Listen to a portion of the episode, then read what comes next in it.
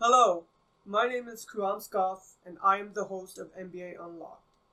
Before we start, I want to thank everyone who followed and listened to my podcast last year. Though it was only eight episodes long, I want to thank you all for taking the time to listen. To those who emailed me and followed me on Twitter, thank you. Last year, when I started this podcast, my goal was to bring out a genuine and non biased approach to everything NBA related. I don't work for any sports media outlet, nor am I a sports writer. I am just like you, a fan who wants to share his thoughts and beliefs with other basketball fans. My goal when I first started this podcast was to put out an episode once a week, running between 30 minutes to an hour. Unfortunately, life took its course, and with school and work kicking my ass, the quality and production of my podcast started to take a hit, and before I knew it, I had to leave. And I did so abruptly, and for that I am sorry. To those I never emailed or messaged back on Twitter, I am truly sorry. However, things are different now. Now that I have a lot more time on my hands, and my editor and producer Mindy Spears having more time, as well as me getting a new script editor her name is Amy Blystone. All three of us will be providing you with the best content possible. We are now being sponsored and things are looking up. Previous episodes were removed as we are now using a new format, new audio software, and new content to make this podcast the best that it can be. We removed the old and we're starting with the new. We're starting fresh and we are trying to go on a new direction. Let's have fun and go through this wonderful journey together. To all of you who have been following me, thank you. It means so much to me. It means so much to us. Uh, we wouldn't be doing this without you guys. If you like what you hear, please show your support by clicking on the subscribe button or just follow me on Twitter at Arturius Gregor and or you can email me at the podcast email at nbaunlocked24 at gmail.com. Thank you for all of your support.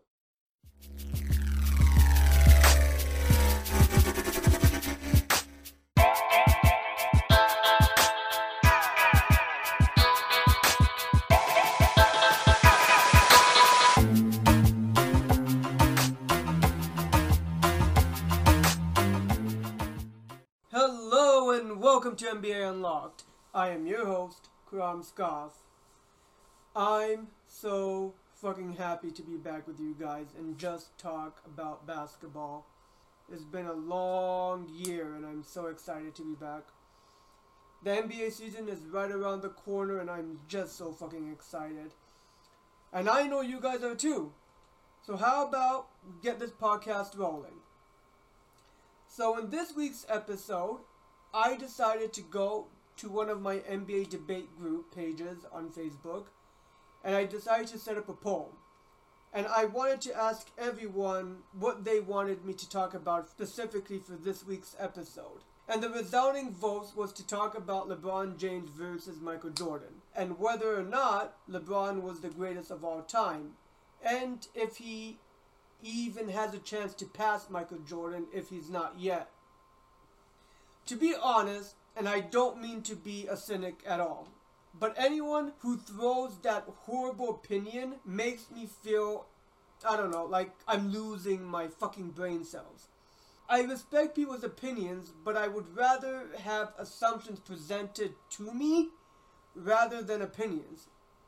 So, this is an argument that really bothers me because I don't see an argument. I don't see how LeBron is better than Jordan. And in this podcast, I'm going to try to end this ludicrous argument once and for all. And the way I'm going to structure this podcast is to present four different categories. Category one, we'll talk about the individual achievements between Jordan and LeBron. Category two, we'll talk about their um, roster makeup that they played in throughout their career. Category three, who had the tougher competition within their conference. And category four, who had the tougher final opponents. So let's start talking about category one, which is individual achievements. When you look at Michael Jordan and his individual achievements and all of his personal individual accolades that he garnered throughout his NBA career, within the 16 years that he played in the league, including the two years that he retired, plus all the years that he played with the Wizards, which would be 16 years in the league. This is everything that he has accomplished. Jordan is a five time most valuable player. He's a six time finals MVP. He's made the All Star game 14 times. He was named Defensive Player of the Year. Has been named nine times as being part of the All Defensive First Team. He's a 10 time scoring champion. He's led the league three times as a steals leader. And he's the fifth leading scorer of all time. All this in 16 years.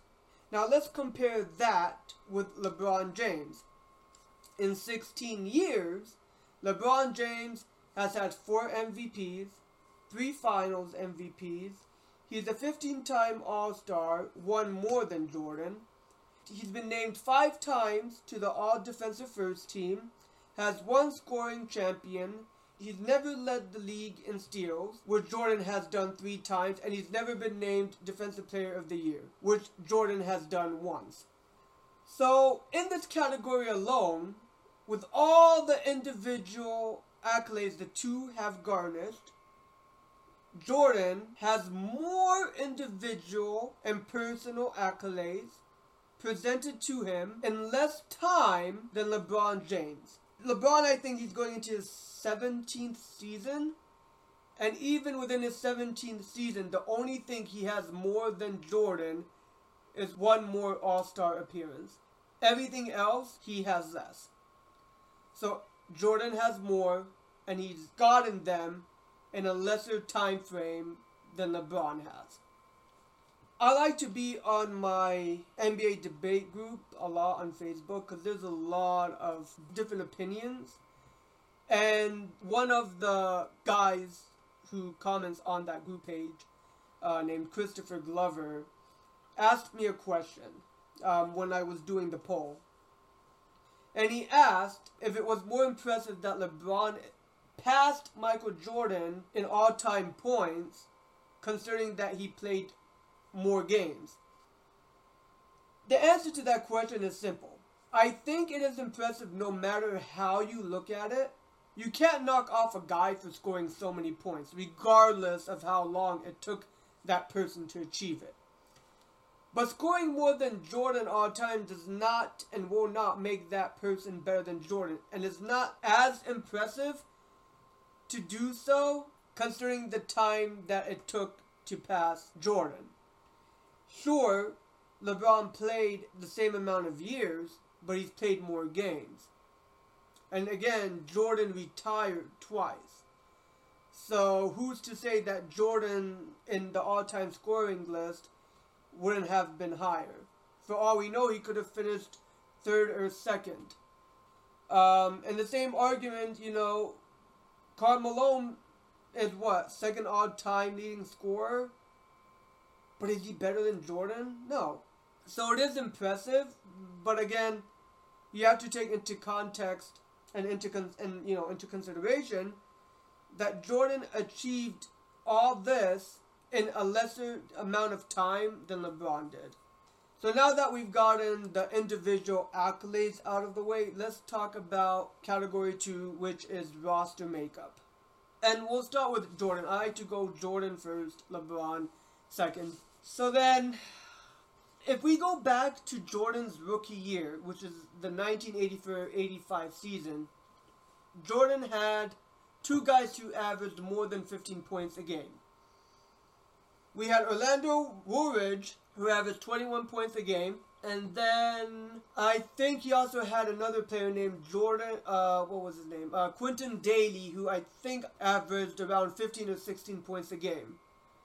And there was another player, I think his name was Steven Johnson, who averaged maybe, I think it was 10 or 11 points a game.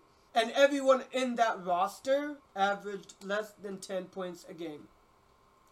So I did some calculations and I did some research and I found that in 1987, the average points that Jordan's team averaged outside of Jordan, which means the roster, the other 14 players who averaged more than 20 minutes a game and played 50 games or more with Jordan, okay, averaged 5.8 points. In that season, in that same season, Jordan had only two guys averaging more than 10 points, and neither of them reached the 15 point mark. That year, Jordan averaged 37.1 points a game. That means no one could average more than 10 points a game because no one was good enough to score that much or score more than 15 points or get to 15 points a game. That means that Jordan had to score a lot to even get his team anywhere close to making the playoffs, to make them even competitive enough to make the playoffs. And the following year, 1986, his team only improved by 0.5, giving the total average of the roster 6.3. This is a trend that went all the way into 1988. It wasn't until 1989 when Jordan ended up playing with four other guys who averaged 10 or more points a game. But again, neither of them hitting that 15 point mark. The average roster, okay, again, the other 14 players outside of Jordan, the average was 10.34. Actually, a big leap from the previous year, which was 6.3. Again, mind you, these guys played for at least 50 games or more. They played in the playoffs. Um, but that is a big leap from the previous year. So then let's go to 1990. Only one player averaged more than 15 points a game, and it was Scottie Pippen, who averaged 16.5 that season, his third year in the league. The average points scored for that team with Pippen was 11.85, with Jordan averaging that same season 32.5 points. So from 91 to 92 and 95 to 98, the average points per game on the roster was 10.88 with Scottie Pippen being the only person to average 15 points a game or more. In the nine seasons that Scottie played with the Bulls, Pippen averaged 15 points or more a game for five seasons, and 20 points or more a game for four seasons. Scottie Pippen is the only player on the Bulls outside of Michael Jordan to average 20 points a game or more for two seasons, so then, this alone makes a point that Jordan's scoring was pivotal for the Bulls to be successful. Because outside of Jordan and Pippen, the roster was a cesspool. As great as Scottie Pippen is and was, he was not helping Jordan with the offensive load. Because if that was the case, if Pippen was helping Jordan with offensive load, Jordan didn't need to score 30 plus points a game because then there would be more productivity offensively for the team. But that wasn't the case. So considering Jordan needed to average at least 30 plus points a game for them to be as successful as they were, this also had to do with the fact that the roster was poorly designed. People throw the argument that Jordan was 1-9 before Pippen joined, an argument I hate so very much. Because when Pippen came into the league, his first season he averaged what under eight points. Then the second season he averaged uh, 14 points. If you do the math and you combine the two points and you divide them by two, you get the average of a little over 11 points. So the first two seasons that Pippen played, he averaged 11 points is that really going to help the overall offense of the team? No, because it only did uh, so much. So if we go back to the 90s season, the average points was 10.34. And then when Pippen decided to average 16.5 season, it went up to 11.85 points. So roughly 1.5 point increase. So then even with Pippen being drafted in 88, from 88 to 1990, the Bulls still lost. So the whole argument of Pippen was the reason why Jordan won could be the same argument used for LeBron because LeBron didn't win until he played with Dwyane Wade, who was already a champion and finals MVP. But the difference is LeBron didn't make Dwyane Wade. Jordan made Scottie Pippen. So that argument of Scottie Pippen being the sole reason why Jordan won all these years it's such a stupid and ludicrous argument. So let's get back to roster makeup. Um, Michael Jordan played with five other All Stars, two of them being Hall of Famers uh, Scottie Pippen and Dennis Rodman, obviously. But who were the other All Stars that Jordan played with? Well, he played with Toni Kukoc, a one time All Star, and he was also Sixth Man of the Year. He also played with Horace Grant and B.J. Armstrong, both of them making the All-Star one time. Now, going back to personal accolades, we know that Jordan made 15 All-Star appearances. So then, if we do the math and combine all of the players that Jordan played with and all the All-Star appearances combined, they add up to 14. So Jordan had more All-Star appearances than his whole team throughout his entire career with the Bulls. That tells you a lot of how talented that team really was. So now let's go with LeBron James and his roster. We'll start with his rookie year up to 2010, which was his last year with the Cavs. From 04 to 2010, the average roster productivity outside of LeBron was 8.1 points which was more than Jordan's roster produced on average. Mind you, this is again consisting of players who played 50 games or more and also played in the playoffs, which I should also mention that LeBron missed his first two years to get to the playoffs, while Jordan never missed the playoffs. Now, people say, oh, well, Jordan had to average, what, 23 or 33 winning season. So, he still made the fucking playoffs. LeBron didn't. Sorry. But let's get back on track.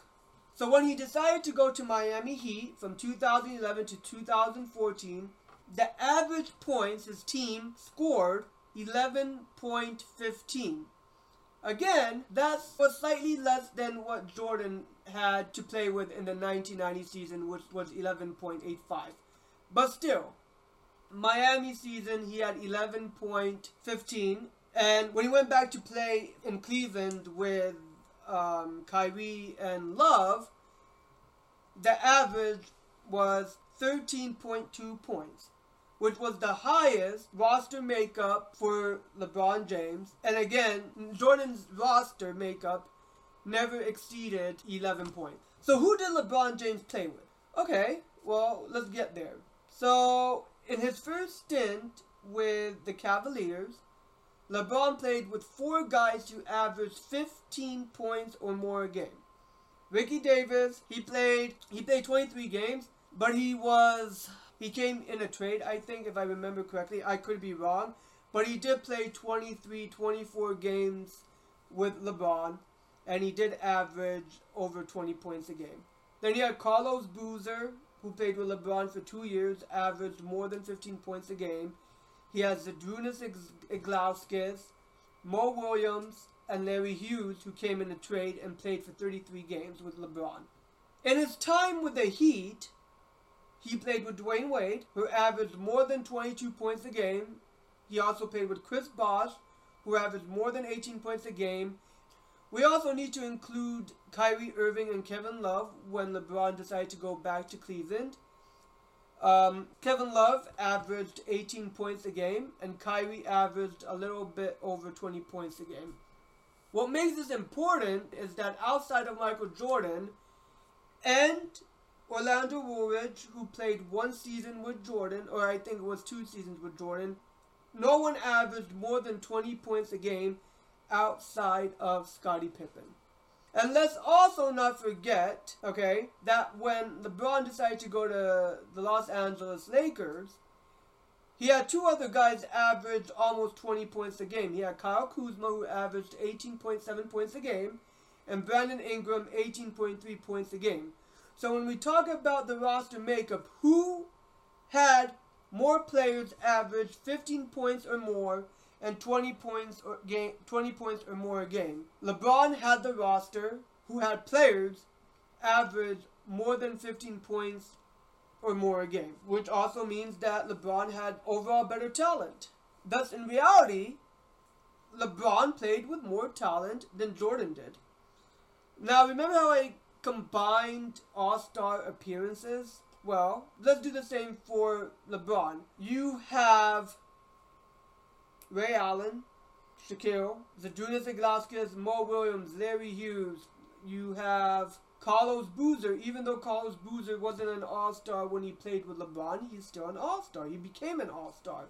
You have Kyrie, Wade, Bosh, Love. You combine all of those All-Star appearances. That's more than Jordan and Jordan's roster combined. That shows you the talent that LeBron had. Now, someone's gonna say, well, you can't say Shaq, because he was old as shit. Okay. But Dirk had an old as shit, geriatric functioning, 38 year old Jason Kidd, who's a point guard, and they were still successful. If you are a superstar, even with age, you are still going to produce. To an extent, of course. But let's take a look at 37 year old Shaq when he played in Cleveland. In 23 minutes, he averaged 12 points and 7 rebounds at 37 years old. That's more than what most role players his position would average.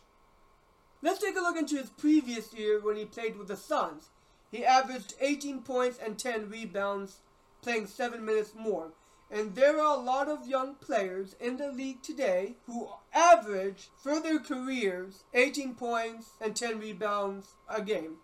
Shaq did that at 36 years old. So for me, this is really a shitty argument. LeBron played with talent, and if you combine, like I said, combine all of those players' all-star appearances, they far outweighs Jordan's and Jordan's teammates. So again, Jordan had better and more individual accolades, and he did this and more in less time than LeBron James. So before we continue the second part of this podcast, let's listen to a brief message from our sponsors. Got something to say? Anchor is the way. With Anchor, you can easily make a podcast and make it sound great with their free creation tools. Easy access from your phone or computer lets you edit or record anywhere. Your podcast will be sent to listening sites including Apple Podcast, Spotify, and Google Podcast, among many more. You can also make money from your podcast with no minimum listenership. Anchor, podcasting made simple. And now, here's your host, Karam Scoff. So now we're at category three, which is basically competition. Who had better competition within their conference?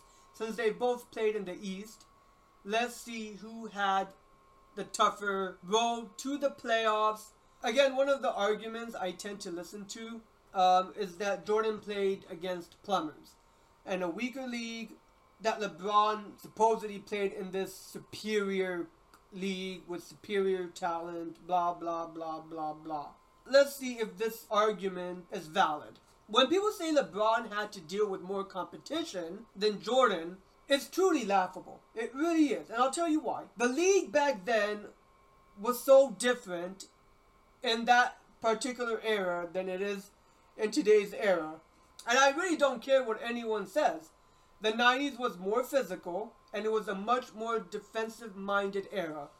Most guards back then were more defensive monsters than the guards in today's era. Probably outside Kobe Bryant and Klay Thompson, I can't think of a shooting guard who's defensively talented. Uh, I, I should say Dwyane Wade. Back in the day, guards guarded guards, forwards guarded forwards. You guarded your own position. So if we're gonna talk about guards, specifically shooting guards or point guards, Who did Michael Jordan play up against?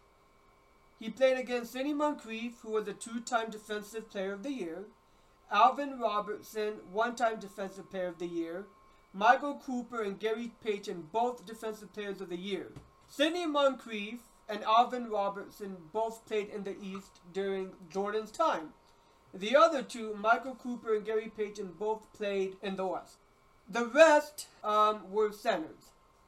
Now, if you look at LeBron James, the only Defensive Player of the Year winners that LeBron played against was Kawhi Leonard and Draymond Green.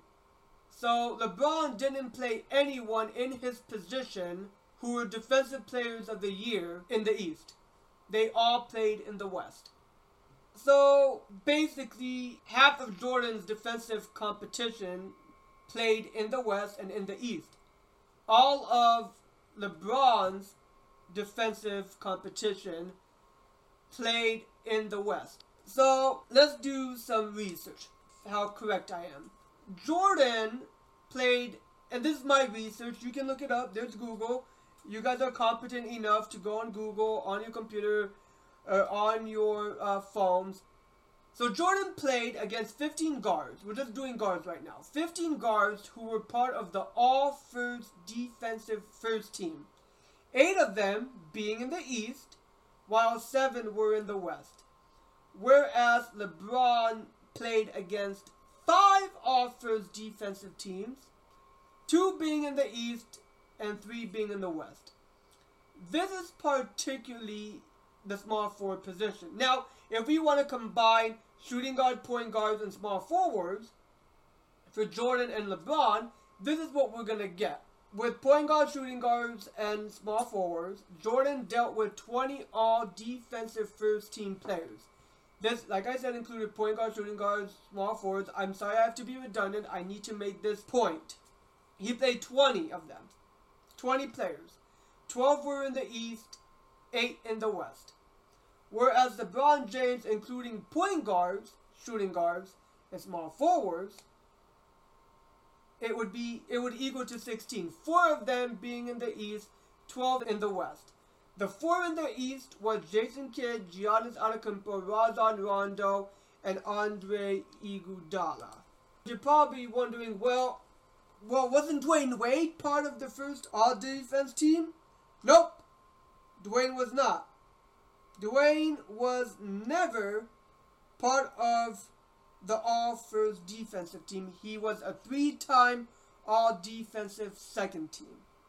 So, the four players who were named first all defensive team were Jason Kidd, who left the East in 2007 to play with the Mavericks for the 2007 2008 season.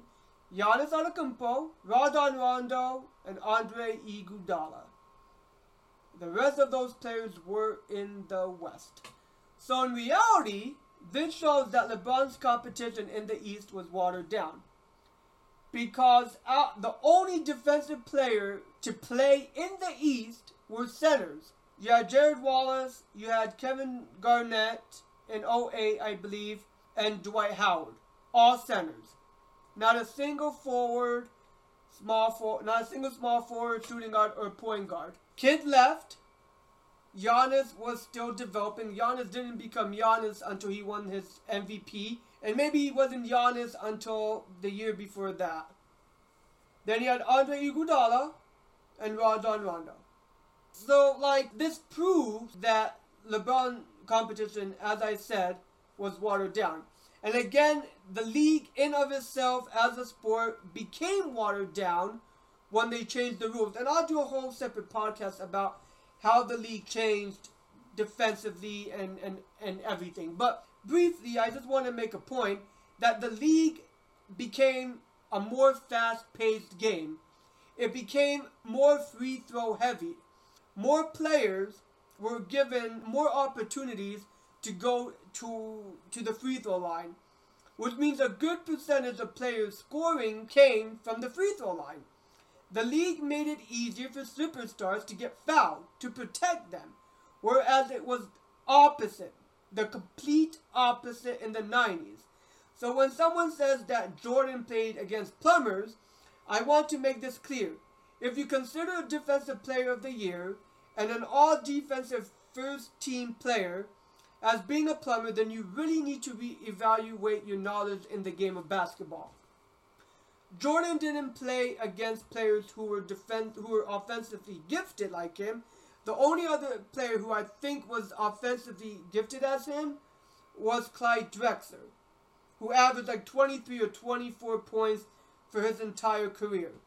So, because those players weren't offensively as gifted as Jordan, that doesn't mean they were not defensively as gifted. Jordan was an anomaly. No one has seen anything like him before. Really, no one. But regardless of other players not being as defensively gifted as him, they were defensively gifted. You can't say that about LeBron James because the players who were defensively gifted and offensively gifted played in the West outside of Carmelo Anthony, but we already know Carmelo Anthony was good offensively, but defensively he was shit. He was not good at all. So, especially those in his position and the talent in his conference, I'm sorry, they were utter trash. From 84 to 98, Michael Jordan played against 30 teams with 50 plus winning seasons, 20 teams with 60 plus winning seasons. So, what about LeBron? Well, in LeBron's era, he played against five teams who had 50 plus winning seasons and 10 teams who had 60 plus winning seasons. The rest were below 50. Again, LeBron's era was weak. By far. So now we go to our final category finals competition. For me, this last argument is more of an opinion based, while the other three were more facts. But for me, this final topic is more I, I know I said opinion, I should say it's more assumptions because there is knowledge and some facts towards it, but you can't really prove it. The only thing I can really say about LeBron James in the finals and his nine finals appearances is that I personally believe he should have lost three of them. He should have gone six and nine. He should have lost to the Spurs the very first time he played against them. And he should have lost to the Warriors twice with the addition of Durant. There's no way that LeBron James' team could have beaten the Warriors with Durant. His battles with the Warriors, though, before Durant, I believe were evenly matched. And if you look at them, um, if you look at it realistically, yes, the the Warriors had the better record. But if you look at what they averaged point wise as a team, they were almost equivalent. So I would say, really, the only series he should have lost was his first time with the Spurs and his two battles with his last two years playing in the East against the Warriors with Durant. Whereas I think for Jordan, personally, I think he should have won three of his six uh, finals appearances. And, and I'll tell you why. He should have lost to the Lakers, who had Magic Johnson, James Worthy, and Sam Perkins. This was, um, I believe, in 92 where he first won his championship, or 91. But the Bulls played against the Lakers in the finals. You had three guys for the Lakers who averaged 15 games or more. You had James Worthy and Magic Johnson averaging 21 points or more. You had Sam Perkins averaging 15 points or more, and a bunch of other guys averaging 12 points or more. For Bulls, in that series, Jordan and Pippen were the only two who averaged 15 points or more. Jordan averaged 31.5 points a game, and Scottie Pippen averaged 17.8 points a game. Bulls had no place to win that series, and yet they did so. They won because of Michael Jordan. Another series he should have lost was against the Suns. The Suns had Charles Barkley, who averaged 27.3 points a game, Kevin Johnson and Dan Majerle both averaged 17.2 points a game, and Richard Dumas, who averaged almost 16 points a game with 15.8 points a In that series, Jordan averaged 29.6 points a game, Pippen averaged 15.6 points a game, and Horace Grant averaged 12.8 points a game for that series. No one else outside of Horace Grant averaged more than 12 points a game. And if you take a look at the roster for both teams, on paper, the Suns were the better team. And to me, I don't think Jordan should have won. But because of Jordan's greatness, they won. Let's also not forget about his series against the Sonics. In that series, you had Shawn Kemp, who averaged 23.3 points a game, Gary Payton, who had 18 points a game, and I think also it was that same year that Gary Payton won Defensive Player of the Year. And you had Detlef Schrempf with 16.3 points a game. As the only guys to average 15 points a game. For the Bulls, it was Jordan, 27.3 points a game, and Scottie Pippen with 15.8 ga- points a game, and no one else averaging more than 15 points a game outside of Pippen. I think there are two other guys who averaged 10 points or more a game in that series. Another series, when you look at the rosters and you look on paper, the Sonics looked as though as they were the better team. And again, the Bulls won because of Michael Jordan. The only other teams that I believe that the Bulls should have won on paper were against the Blazers and against the uh, the Jazz both times.